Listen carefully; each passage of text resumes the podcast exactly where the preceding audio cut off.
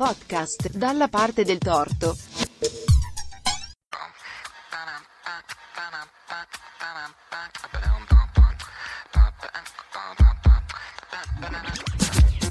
Il ragno penna, i fili intrecciati della storia di Adriana Paolini.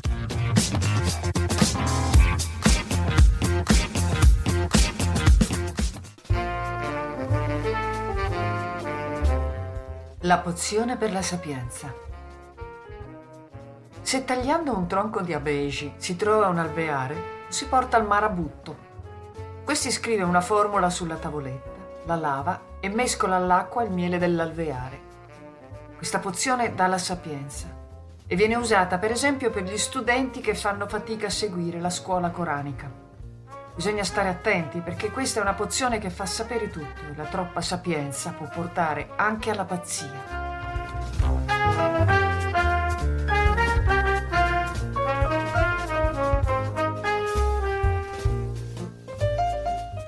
Un saluto a chi vorrà ascoltarmi e a chi vorrà ascoltare le storie che racconterò.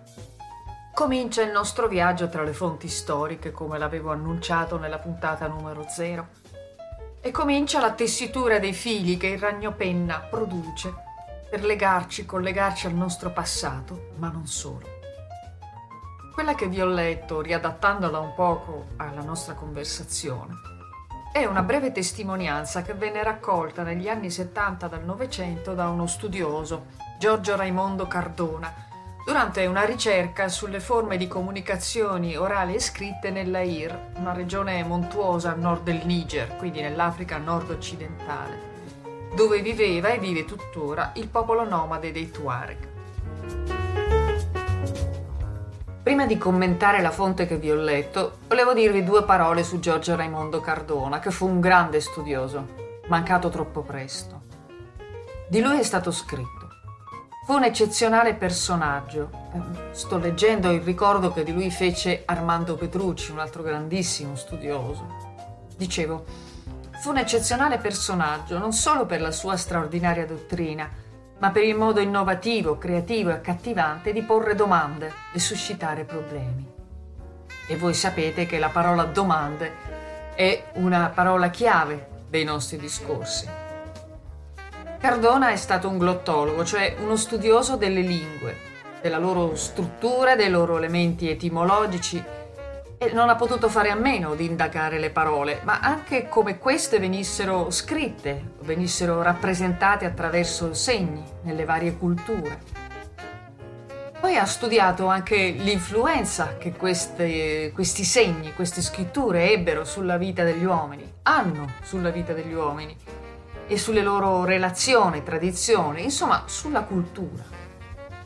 La cosa importante, la cosa originale della sua riflessione è questa attenzione non più al nesso parola-segni, cioè la parola eh, pronunciata e poi trasposta su un supporto scrittorio attraverso dei segni, ma eh, si concentrò soprattutto eh, al nesso pensiero-segni, quindi aggiunse un passaggio importante.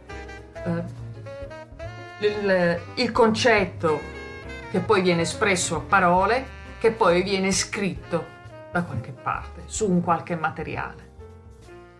In questa maniera ha elaborato una vera e propria antropologia della scrittura. E Antropologia della scrittura è il titolo di uno dei libri più interessanti e affascinanti che ci ha lasciato. Torniamo alla nostra fonte.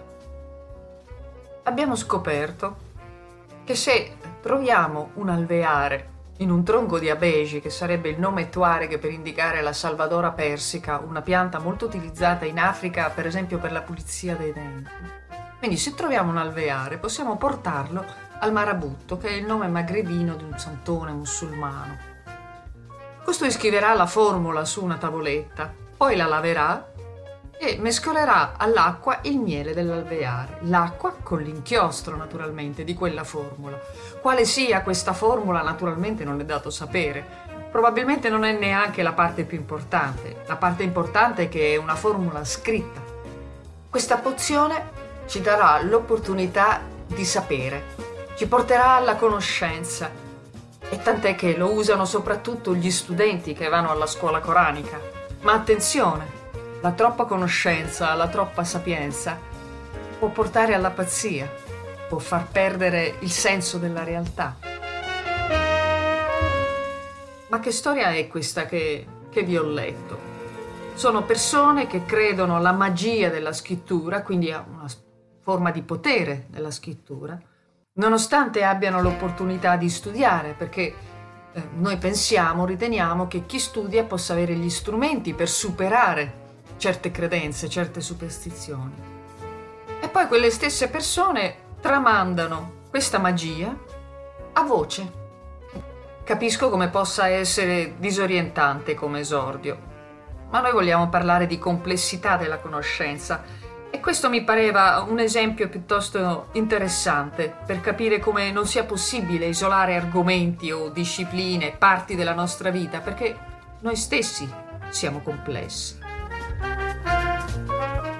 Ne ho scelta una di testimonianza sul potere magico della scrittura ma ce ne sono tantissime in, in ogni dove. Un altro esempio che mi piace raccontarvi riguarda i bambini appena nati. Ed è, sono tradizioni che eh, sono testimoniate fino al secolo scorso, non solo in Italia, ma in tutto il mondo. Quando i bambini emettevano il loro primo vagito, gli adulti non si preoccupavano solo di battezzarli in chiesa e di dichiarare la nascita all'ufficiale civile, ma si dedicavano anche ad altri doveri, chiamiamoli così, legati alle tradizioni, alle credenze locali. Era come se il battesimo canonico non fosse sufficiente a garantire al neonato la migliore protezione contro il male, anzi contro il malocchio.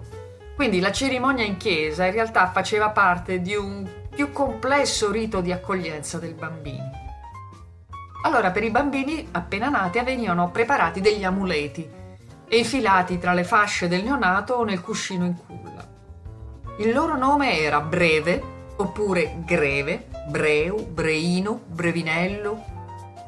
Queste parole vengono dal termine latino brevis, che indica il documento scritto, anche se in quegli amuleti spesso di scrittura ce n'era molto poca.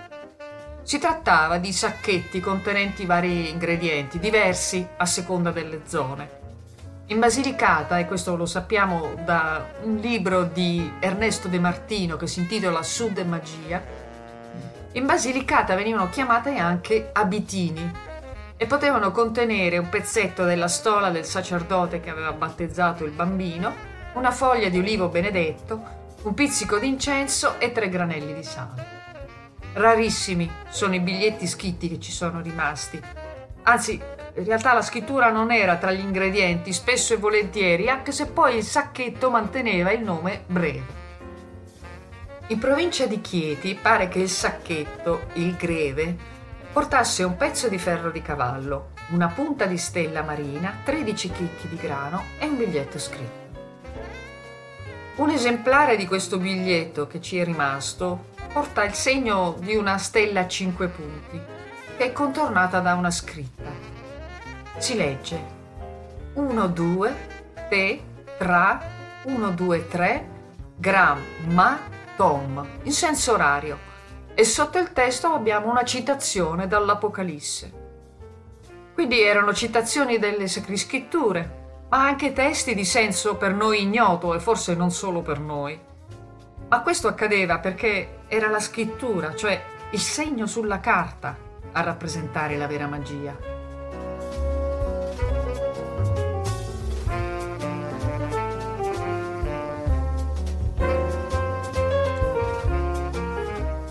Quale tela sta tessendo il ragno penna? Uno dei fili con la precedente puntata è dato senz'altro dalla ricerca della consapevolezza. Eh, vorremmo cercare di capire in che modo la scrittura eserciti il suo potere, che potere abbia la persona che la usa, in realtà, che influenza abbia o lasciamo che abbia sulla nostra vita quotidiana il segno scritto. Con l'uso che facciamo noi della scrittura siamo lontanissimi dal senso della magia, del rituale della scrittura, cioè del legame che potrebbe stabilirsi tra il segno, un simbolo e un'azione concreta. Però l'abbiamo assimilato quel legame, ce l'abbiamo dentro, l'abbiamo reso diverso perché diversa è la nostra cultura, la nostra tradizione, i nostri riferimenti, ma anche perché l'attività scrittoria ormai è diventata alla portata di tutti e quindi forse l'abbiamo anche semplificato, l'abbiamo banalizzato. Perché cerchiamo allora di essere consapevoli di queste nostre capacità, di queste nostre conoscenze e competenze? Per poterle utilizzare al meglio. Allora cominciamo a farci qualche domanda. Per esempio, quante scritture, cioè quanti modi di scrivere conosciamo, quanti ne usiamo? A scuola abbiamo imparato a scrivere in corsivo, stampatello maiuscolo, stampatello minuscolo Ancora adesso i bambini imparano le stesse, di, le stesse scritture, gli stessi modi di scrivere. Sappiamo che possiamo usare il corsivo per scrivere, per evidenziare delle parole o dei titoli, possiamo usare lo stampatello. Eh, sappiamo che se invece scriviamo al computer possiamo utilizzare tanti font diversi, possiamo scegliere quale sia eh, la forma del carattere più interessante, più efficace a seconda del nostro destinatario, della tipologia di documento. Sappiamo che possiamo utilizzare il grassetto, il corsivo, il sottolineato per poter mettere in evidenza alcune parole o alcune parti del discorso che ci interessa vengano messe in, all'attenzione di chi ci sta leggendo. Siamo talmente abituati a utilizzare questi modi diversi di esprimerci per iscritto che non gli diamo poi tanta importanza, sono scontati, quindi in realtà non ne sfruttiamo le potenzialità, ne sfruttiamo soltanto una piccolissima parte. Per questo è che è importante essere consapevoli, per poter essere più efficaci nella comunicazione. Allora, tanto per cominciare, potremmo ricordarci che noi siamo capaci anche di scrivere, non so, con le abbreviazioni e non soltanto perché utilizziamo uno schermo piccolo come quello del cellulare per i nostri messaggi. Lo abbiamo fatto sempre, lo facciamo ancora anche nelle pratiche quotidiane per i nostri appunti o per eh, la lista della spesa. Siamo capaci anche di scrivere con una certa attenzione, con una certa cura per rendere la nostra scrittura più leggibile, più elegante eh, dipende dal destinatario naturalmente.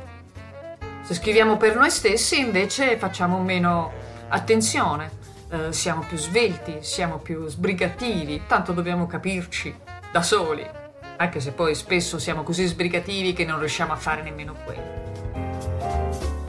La mia sollecitazione allora è questa. Cominciamo a dare valore alle cose che sappiamo fare, miglioriamole e cerchiamone delle altre per essere eh, più bravi nel comunicare informazioni, ma soprattutto per comunicare noi stessi. Facciamoci anche un'altra domanda, visto che siamo così abituati e che la scrittura e la lettura per noi sono così scontate. Possiamo vivere senza saper leggere o scrivere? Certo che lo possiamo fare.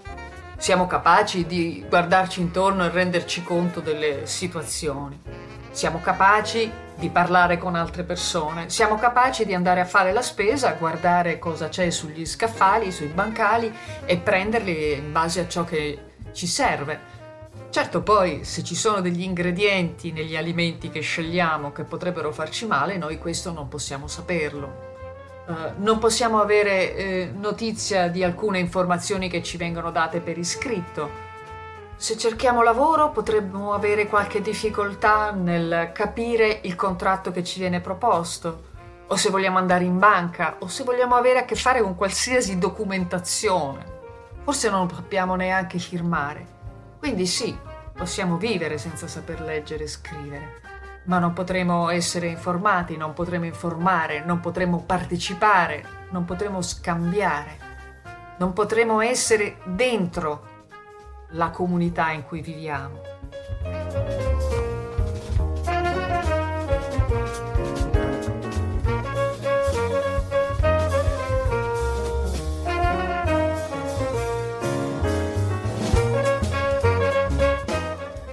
La scrittura è un'invenzione, chiamiamola così, talmente straordinaria che il racconto della sua creazione viene sempre affidato ai miti Per esempio, eh, è, è attribuita agli dei in Egitto, perché era stato il dio Tot a donare agli uomini la scrittura insieme al calcolo, la geometria, l'astronomia. In Cina, invece, la leggenda racconta di un uomo saggio, protettore dei documenti storici, che un giorno salì sulla montagna per godere del bellissimo panorama della valle in cui scorreva il fiume Lo. Improvvisamente l'uomo vide una cosa stranissima. Una grande tartaruga si levava dalle acque e sul dorso aveva disegnate misteriose lettere splendenti. Oppure si racconta di eroi leggendari come il caso di Emmerkar, mitico sovrano di Uruk, città della Mesopotamia. Questa è la sua storia. Si racconta di quella volta che Emmerkar era alle prese con Ensukeshdanna, re di Aratta. Un messaggero veniva inviato da una corte all'altra per riferire messaggi sempre più minacciosi. Ma i discorsi erano sempre più lunghi e il messaggero faceva sempre più fatica a ricordare tutte le parole. Il re di Uruk parlò come un torrente in piena e il messaggero, la cui lingua si era fatta pesante, non riusciva a ripeterlo. Le parole però non potevano perdersi nel vento perché il signore di Aratta doveva conoscere tutto ciò che Emmekar sentiva e pensava. Allora Emmekar prese dell'argilla, l'appiattì come una tavoletta e vi scrisse sopra. Ma nessuno prima di lui aveva mai scritto un messaggio. La scrittura non esisteva il signore di Aratta, quando l'araldo gliela consegnò, prese la tavolezza, la scrutò e disse: La parola ha forma di chiodo, la sua struttura trafigge. Questo che vi ho letto viene da un poema sumerico scritto nel 3000 a.C. E vi invito a tornare con la memoria agli studi a scuola di quando abbiamo imparato che i sumeri incidevano testi in scrittura cuneiforme, cioè a forma di chiodo sulle tavolette di argilla. Torniamo alle nostre domande. A che serve allora la scrittura? Serve a comunicare, a fermare la memoria, a esprimere la creatività, a esprimere se stessi, anche a raccontare miti e storie di popoli. Facciamo ancora un passo indietro e riflettiamo sulla parola scritta. La parola scritta è qualcosa che prima non c'era. Forse non era stata nemmeno pensata, ma ora esiste perché l'ho scritta. In alcuni periodi storici, più che in altri, l'abbiamo anche visto, è la verità, perché se è scritto non può che essere vero, perché prima non c'era, non si vedeva. A pensarci per noi non è molto diverso. Presupponiamo, è un pensiero, una convinzione radicata in noi, che chi scrive abbia prima pesato le parole, controllato le informazioni e che abbia una qualche autorità, autorevolezza nel campo in cui scrive. Le fake news, ma lo stesso rumore del web fatto di notizie più o meno vere, più o meno approfondite, ha dimostrato in maniera eclatante che non è così, ma in fondo lo sapevamo anche prima. L'uso di segni per esprimere le parole è meno banale di quanto possa sembrare, nonostante l'apparente immediatezza di un sistema come il nostro, come quello alfabetico, che è un, è un sistema fonetico, in cui ogni lettera sta a indicare un suono. Non basta legare un suono a un segno, combinare diversi elementi grafici per ottenere una parola ed essere sicuri di poter comunicare il significato che di quella parola noi abbiamo in mente anche nella conversazione. Tutto funziona se si condividono dei linguaggi, una lingua tanto per cominciare, anche l'argomento. A maggior ragione quando si parla di un discorso scritto. Abbiamo bisogno di elementi comuni che rendano comprensibile le nostre parole, i concetti che stiamo scambiando e sto parlando di elementi storici legati alle tradizioni, alle abitudini culturali, oltre che di argomenti. Aiutano la comprensione tra le persone anche le informazioni legate alla morfologia, cioè la forma delle parole stesse, che possono essere scritte in modi molto simili, che poi però, a seconda delle lingue utilizzate, si pronunciano diversamente. Il sistema fonetico, il sistema alfabetico, ovviamente non è l'unico sistema di scrittura e non è neanche il migliore o il più efficace. esistono sistemi pittografici, ideografici, cioè legati a immagini, a segni, figure, per esempio scrittura cinese, oppure sistemi logografici in cui un segno corrisponde a una parola. E tutti questi sono es- sistemi sono espressioni di culture eh, importanti, antiche, eh, che hanno lavorato nel tempo, si sono evolute nel tempo alla ricerca di una semplificazione nella comunicazione scritta, senza però modificare la loro struttura di base.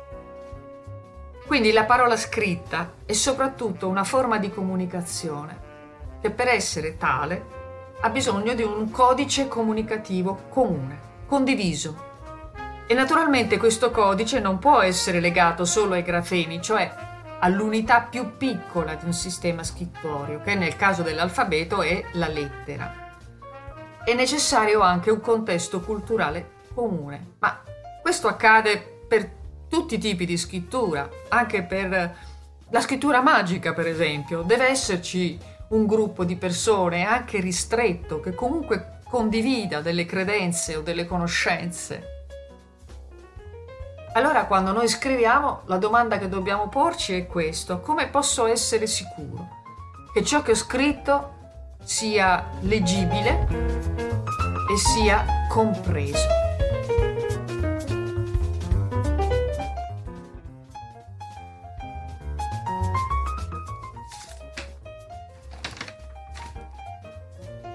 Vi chiederete perché ho scelto di parlare di scrittura e di potere della scrittura usando una fonte orale.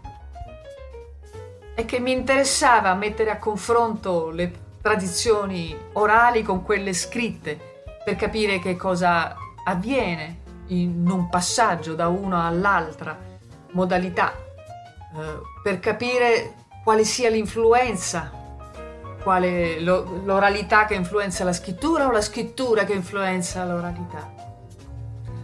Nelle culture orali, prevalentemente orali, la comunicazione avviene sempre in condizioni di rapporto diretto. Io parlo, qualcuno mi ascolta. Eh, chi mi ha ascoltato parlerà a sua volta e qualcun altro lo ascolterà e via così. E l'informazione, la memoria è immagazzinata nella mente.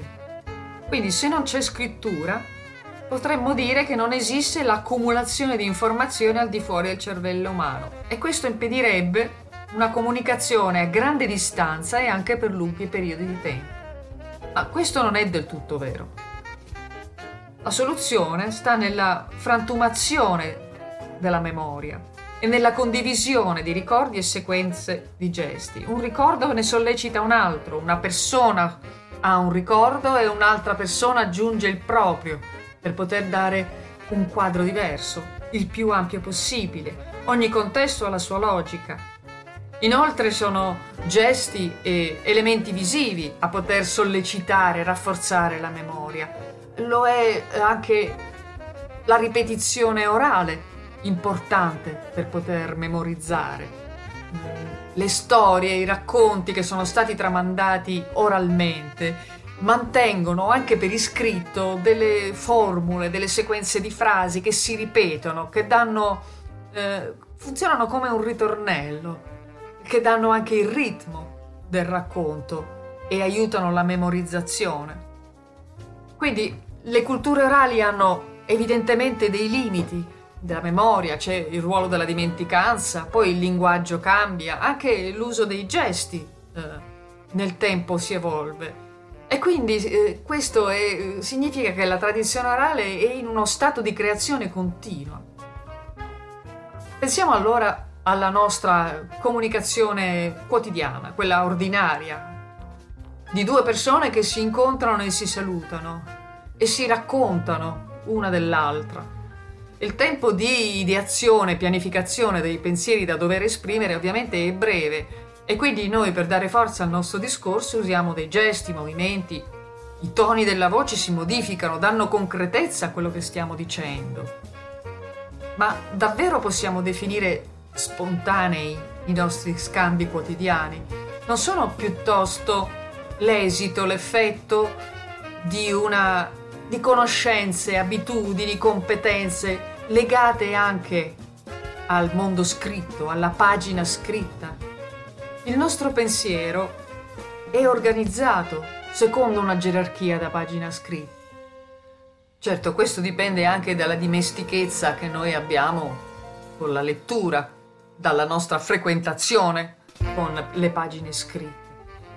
Però anche in quelle conversazioni che noi pensiamo spontanee istintive, in realtà ciò che abbiamo imparato nella lettura e nell'organizzazione di un pensiero scritto eh, viene fuori inevitabilmente. Quando una tradizione orale viene scritta, viene canonizzata, viene più che fermata, viene istituzionalizzata, anche se poi in realtà continueranno a circolare altre versioni, con altri particolari della stessa storia o dello stesso fatto, in forma orale e poi anche scritta. Per cui chi affronterà la ricostruzione di un determinato fatto, evento, di una storia, dovrà preparare una gerarchia delle fonti scritte. Ecco che annodiamo un altro filo della nostra ragnatela del ragnopenna che avevamo anticipato nella puntata numero 0, e cioè che la canonizzazione dei testi scritti è un processo deliberato di selezione. Ecco perché possiamo parlare di esercizio di potere quando si parla di scrittura. Si sceglie cosa canonizzare, si sceglie cosa scrivere di una tradizione, quale versione scrivere e quale versione rendere quella ufficiale. Il richiamo all'attenzione, alla capacità di senso critico quando si legge qualcosa eh, è piuttosto antico. Già Platone nel Fedro diceva che la scrittura avrebbe rovinato la memoria dell'uomo, ma non in senso negativo. Egli metteva in guardia dall'affidarsi, cioè dal credere ciecamente alla scrittura. Perché questa è bene, ma non dobbiamo smettere di esercitare la nostra capacità critica. Perché i fenomeni dello scrivere non appartengono al mondo del naturale, ma a quella della convenzione. Le modifiche che se ne fanno si devono a delle scelte legate a condizioni storiche e sociali particolari, oppure a esigenze tecniche di ricerca di una maggiore facilità di espressione o di comprensione dei, dei segni grafici. Il potere che ha la comunicazione scritta sulla società è ancora molto forte, ma almeno in teoria noi possiamo avere, possiamo procurarci gli strumenti per opporci, per resistere, per conoscere, insomma. Quando invece il potere della scrittura, la conoscenza e il potere della scrittura ce l'hanno poche persone, come nel caso degli scrivi sumeri egizi che pure abbiamo nominato, allora l'impatto sulla società è decisamente più rilevante. La conoscenza della scrittura diventa un segreto da custodire e il segreto è la certezza del potere acquisito. La scrittura appunto dei Sumeri, la cuneiforme, gli Egizi, geroglifici, e stiamo parlando almeno di 3000 anni prima di Cristo, fatta di quei segni strani e incomprensibili alla maggior parte delle persone, diventava quasi magica, eh, portatrice di poteri e di significati che potevano essere svelati solo dai sacerdoti di quella particolare religione, cioè da coloro che sapevano scrivere. La scrittura dava potere alle parole. Mi viene in mente anche un altro modo di esercitare potere attraverso la scrittura. Ho pensato a quello che dal palazzo del governo, insomma dall'autorità, esce in strada e si rende pubblico sui muri con iscrizioni e manifesti. Nelle città soprattutto il potere costituito, l'apparato, che fosse un'autorità laica o ecclesiastica, è sempre stato il massimo detentore di spazi grafici pubblici. Anche adesso stabilisce le regole della comunicazione scritta sui muri, ne programma l'uso. Noi ogni volta che usciamo di casa abbiamo sott'occhio mille scritture tra pubblicità, insegne, cartelli informativi e molto altro. Se non avete mai prestato molta attenzione vi suggerisco non solo di leggerle così per informazione, ma anche di divertirvi a valutarne l'efficacia. Per esempio, determinando se il posto, la posizione, la scelta dei caratteri, l'impaginazione del manifesto, per esempio, siano efficaci, validi, adeguati. Un bel modo per essere consapevoli di quello che ci circonda.